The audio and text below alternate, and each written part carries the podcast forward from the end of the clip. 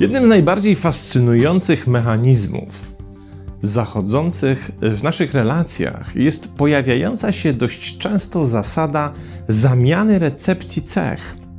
Coś, co w naszej partnerce czy też partnerze na początku znajomości, w fazie zauroczenia nas kręci i pociąga, po jakimś czasie nie tylko staje się zwykłe i prozaiczne, ale bardzo często stanowi przedmiot naszego rozdrażnienia. Pokażmy to na przykładzie. Oto Janek poznaje Aśkę. Jest zauroczony nią całą, bez najmniejszego wyjątku. Na tym etapie właściwie wszystko, co Janek odkrywa w Aśce, jest dla niego urocze i pociągające. Załóżmy jednak, że wśród wszystkich ujmujących cech Aśki znajduje się brak umiejętności zarządzania czasem. A mówiąc inaczej, Aśka po prostu nie ogarnia czasu. Nie jest w stanie pojawić się punktualnie na jakimkolwiek spotkaniu, zdążyć na czas z nawet najmniejszym zadaniem, czy poukładać w taki sposób własnych zajęć, by choć jeden dzień był pozbawiony dorodnego chaosu. Jednak Janek nie tylko akceptuje tę Aśkową cechę, on po prostu uznaje ją za uroczą. Sam też nie jest chodzącym ideałem. Ma z kolei taką przypadłość, że co chwilę coś gubi, a to klucza, a to czyjąś ważną wizytówkę, a to znowu własne okulary. Tym razem tę cechę Jankowi Aśka po prostu wybacza, bo w sumie czuje się z tym nieźle ubawiona. Przecież ten Janek to taka urocza ciapa. Para ma się ku sobie i w końcu postanawia związać się na dłużej. Pojawiają się obrączki, wspólny kredyt i wytężona praca nad pojawieniem się przyszłego potomstwa. Mijają miesiące, w końcu nawet lata. O co Janek z Aśką będą się najczęściej kłócić? Ano tutaj odpowiedź wydaje się oczywista.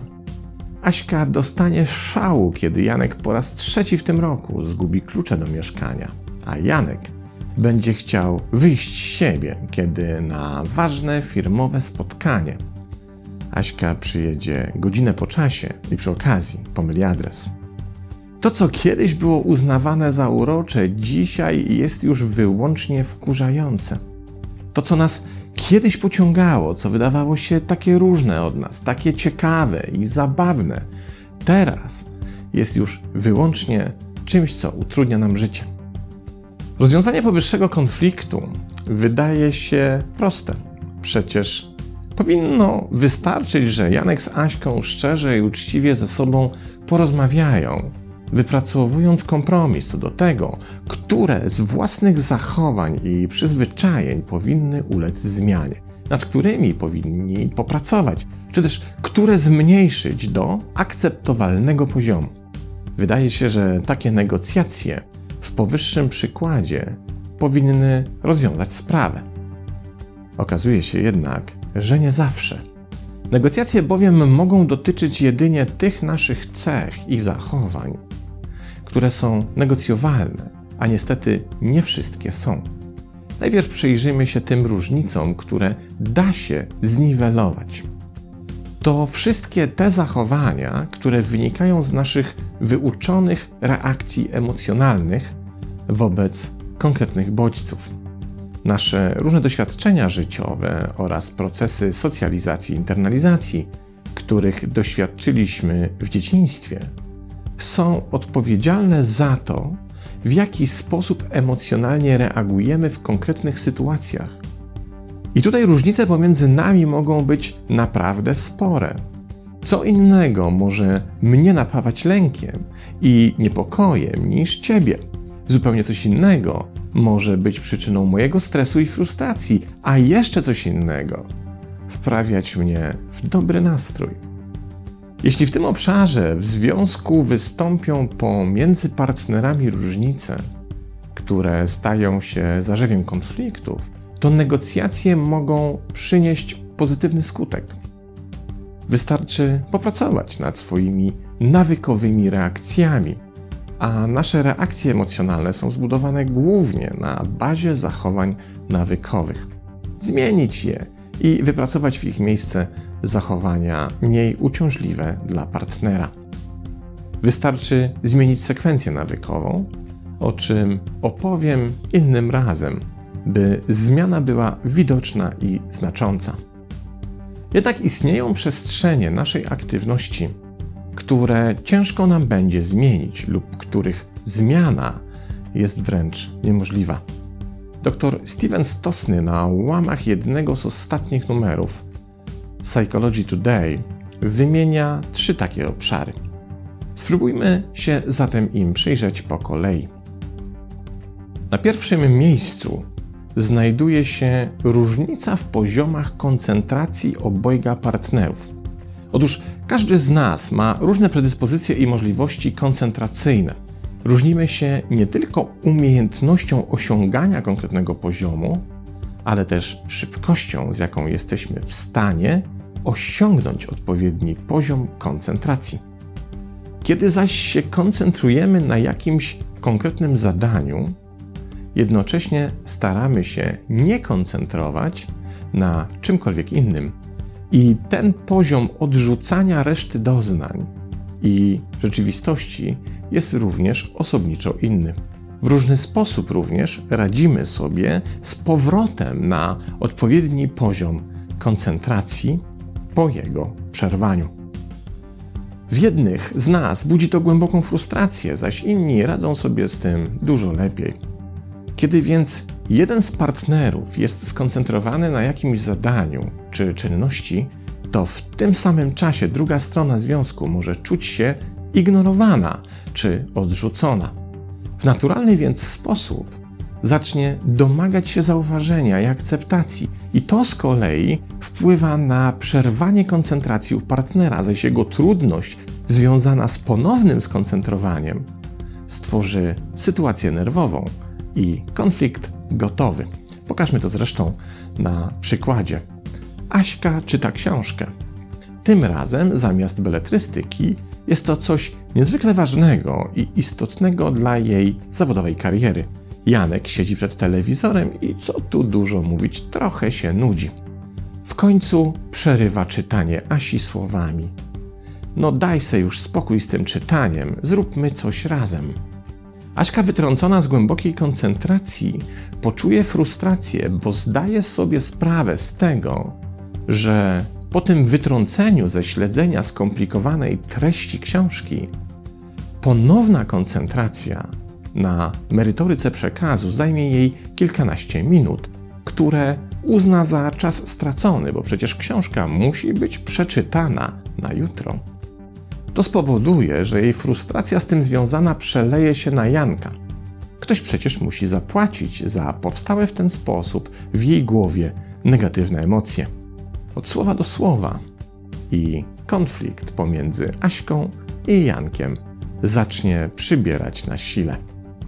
I co najważniejsze, przyczyn tego konfliktu nie sposób zniwelować za pomocą związkowych negocjacji, bo głębokość koncentracyjnych poziomów, jak i szybkość ich ponownego osiągania są po prostu nienegocjowalne. Zmiana w tym obszarze wymagałaby od nas zbyt wiele wysiłku i zmuszała do pracy w obcym sobie trybie, co powoduje, że będziemy w tym obszarze zaciekle walczyć o swoje. I nie ma to znaczenia dla nas, że inni zachowują się inaczej. Z punktu widzenia Aśki, to, że Janek potrafi się koncentrować szybciej i wybicie go z tego procesu nie stanowi dla niego problemu, bo natychmiast jest w stanie powrócić na określony koncentracyjny poziom, nie ma większego znaczenia. Bo z punktu widzenia Aśki istotne jest to, w jaki sposób ona się koncentruje i powraca do koncentracji, a nie ktokolwiek inny. Jeśli Janek będzie w tym związku usiłował wymusić zmianę tej cechy w Aśce, to zawsze tego typu rozmowa skończy się awanturą. Ta cecha z naszego punktu widzenia jest po prostu nienegocjowalna. Na drugim miejscu znajdują się nasze style przetwarzania informacji, czyli to, w jaki sposób je kategoryzujemy i klasyfikujemy.